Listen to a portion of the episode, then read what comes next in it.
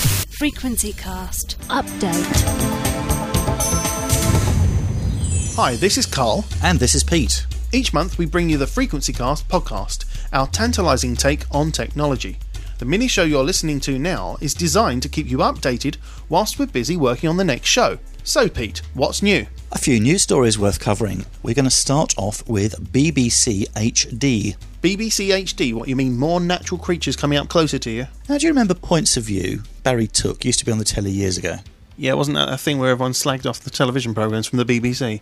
Told everyone how everything was too late and too early and all the children were offended. But it's actually still running. Did you know that? What points of view? Points of View. It's on a Sunday afternoon on the BBC One. They never told me. I've got so many complaints.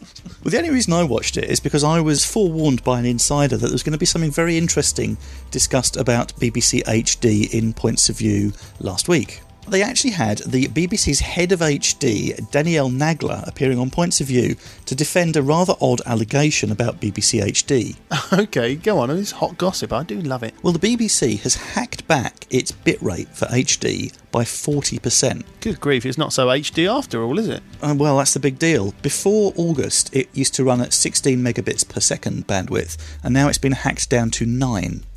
Well, it's like half. Yeah, it is 40%. So, what they did at the start of August is they made this change to the uh, HD encoders, allegedly something to do with reducing bandwidth and making everything look common across the platform. But it's got a lot of people up in arms. People are a little disappointed that there's been uh, a major reduction in picture quality on HD. Well, I would be. I mean, you spend a lot of money on that license, and you just spent a lot of money on a lovely TV set, and now they're sending you half quality programs. Well, this is it. So viewers are complaining that there's been a major reduction in picture quality, uh, with one of the people that was on the telly saying uh, it makes it little better than standard def. Right. And Ms. Nagler from the BBC came up with this wonderful quote. She said, "There is no evidence that reducing the bit rate has an impact on picture quality, Uh, right. So she's a technical person, isn't she? and there's no evidence that there's an absolute relationship between bit rate and picture quality." Right. Okay. So what industry does she work in again? Yeah, head of BBC HD. And she was really kind of implying that these poor people complaining about the uh, quality drop of HD were just sort of imagining it. That there's no no difference. Well, I say you're quite, quite wrong. And uh, we had a look on uh, the BBC's own blog to see what uh, viewers were thinking of that. We've also had, had some of our listeners get in touch, generally being pretty unimpressed with what uh, Ms. Nagler had to say about these uh, HD encoding changes. So perhaps if you're one of these viewers that's imagined a quality drop, you'd like to get in touch with us and tell us what you think of this uh, statement from Auntie Beeb. Well, I suppose alternatively, she could downgrade her glasses so she gets the same quality as everyone else does. Funny you mentioned glasses because that leads me on nicely to story number two. Well, are these rose tinted as well? Well, one eye is, yes. Eh? Let me put these glasses on. It's all right. You don't look stupid. No, I'm just laughing because of something else behind you. Really. Yeah, yeah, thanks. Okay. So I have a rose tinted lens here and a blue tinted lens here. What's the next story about? Is this about 3D by any chance? Funny you say that, yes. It's very difficult uh, reading my show notes here um, with these 3D glasses on. Let me just pop these off. Yes, we are just a few days away from Channel 4 launching their week of 3D TV. Oh, yeah, I saw this advertised. Do I need those silly glasses then? You do. And do you know where you get these silly glasses? A silly shop? A joke shop? Trick shop? Uh, no. Sainsbury's. Pop into a Sainsbury's. There are 10 million pairs of these glasses available prior to the run up on the 16th of November. So go and get yourself a set of glasses and be ready for Monday, the 16th of November, when there'll be a whole load of stuff. Are these free? Yes, they are. And would you like to know what's on What, on television? in 3D? You're going to be scared. Friday, the 13th, part 3. I've seen one or two yet. Can you put those on first? The greatest 3D moments ever. Wow. Darren Brown's 3D Magic Spectacular. No, I won't stay in for that one. And the headline one is The Queen in 3D, including 3D footage of her coronation. And, and I'll be watching that one because no, I think uh, I think the greatest moments in 3D is what I'll be staying in for. Then, then Um, you remember we have our 3D guru. Every time we talk about 3D, a chap pops up and says, "Go and watch Star Trek," and and talks about color phase glasses and, and and stuff. So let's say hello to this chap. oh, Ian Coxall. Absolutely.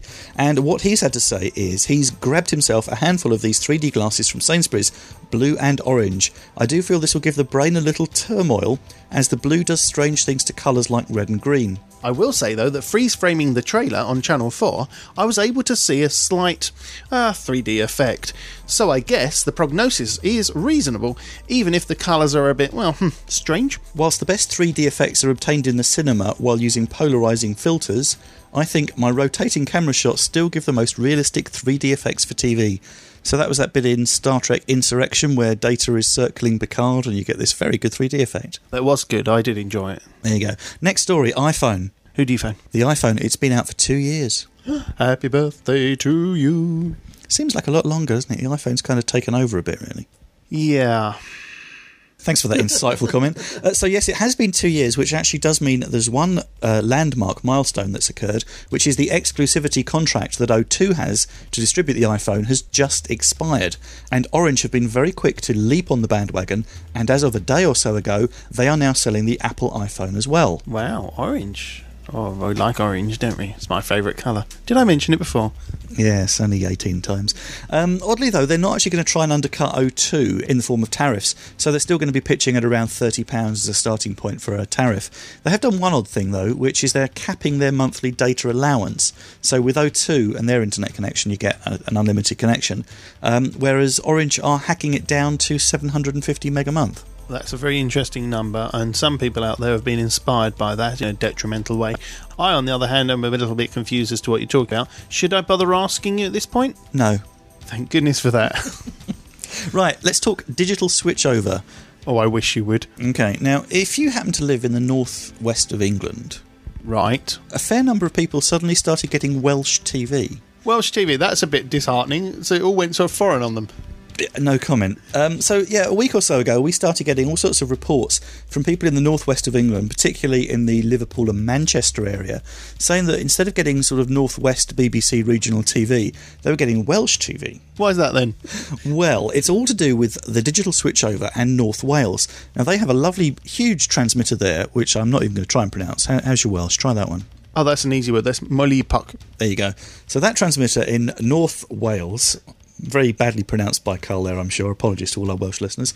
Was upgraded in readiness for the digital switchover, and because that transmitter is so powerful, it was actually upsetting boxes hundreds of miles away in the Liverpool and Manchester area by being slightly stronger than the local Winter Hill transmitter. Good grief. The good news is Winter Hill itself has just gone digital as well, so this is slowly beginning to sort itself out.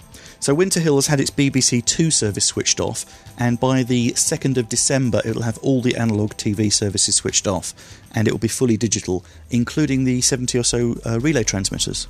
Well, that's good news then. Also, sticking with Wales, the Long Mountain transmitter, which serves east and central Wales, has completed its first round of switch, and Wales will be fully digital by March 2010. So the Welsh will be very happy.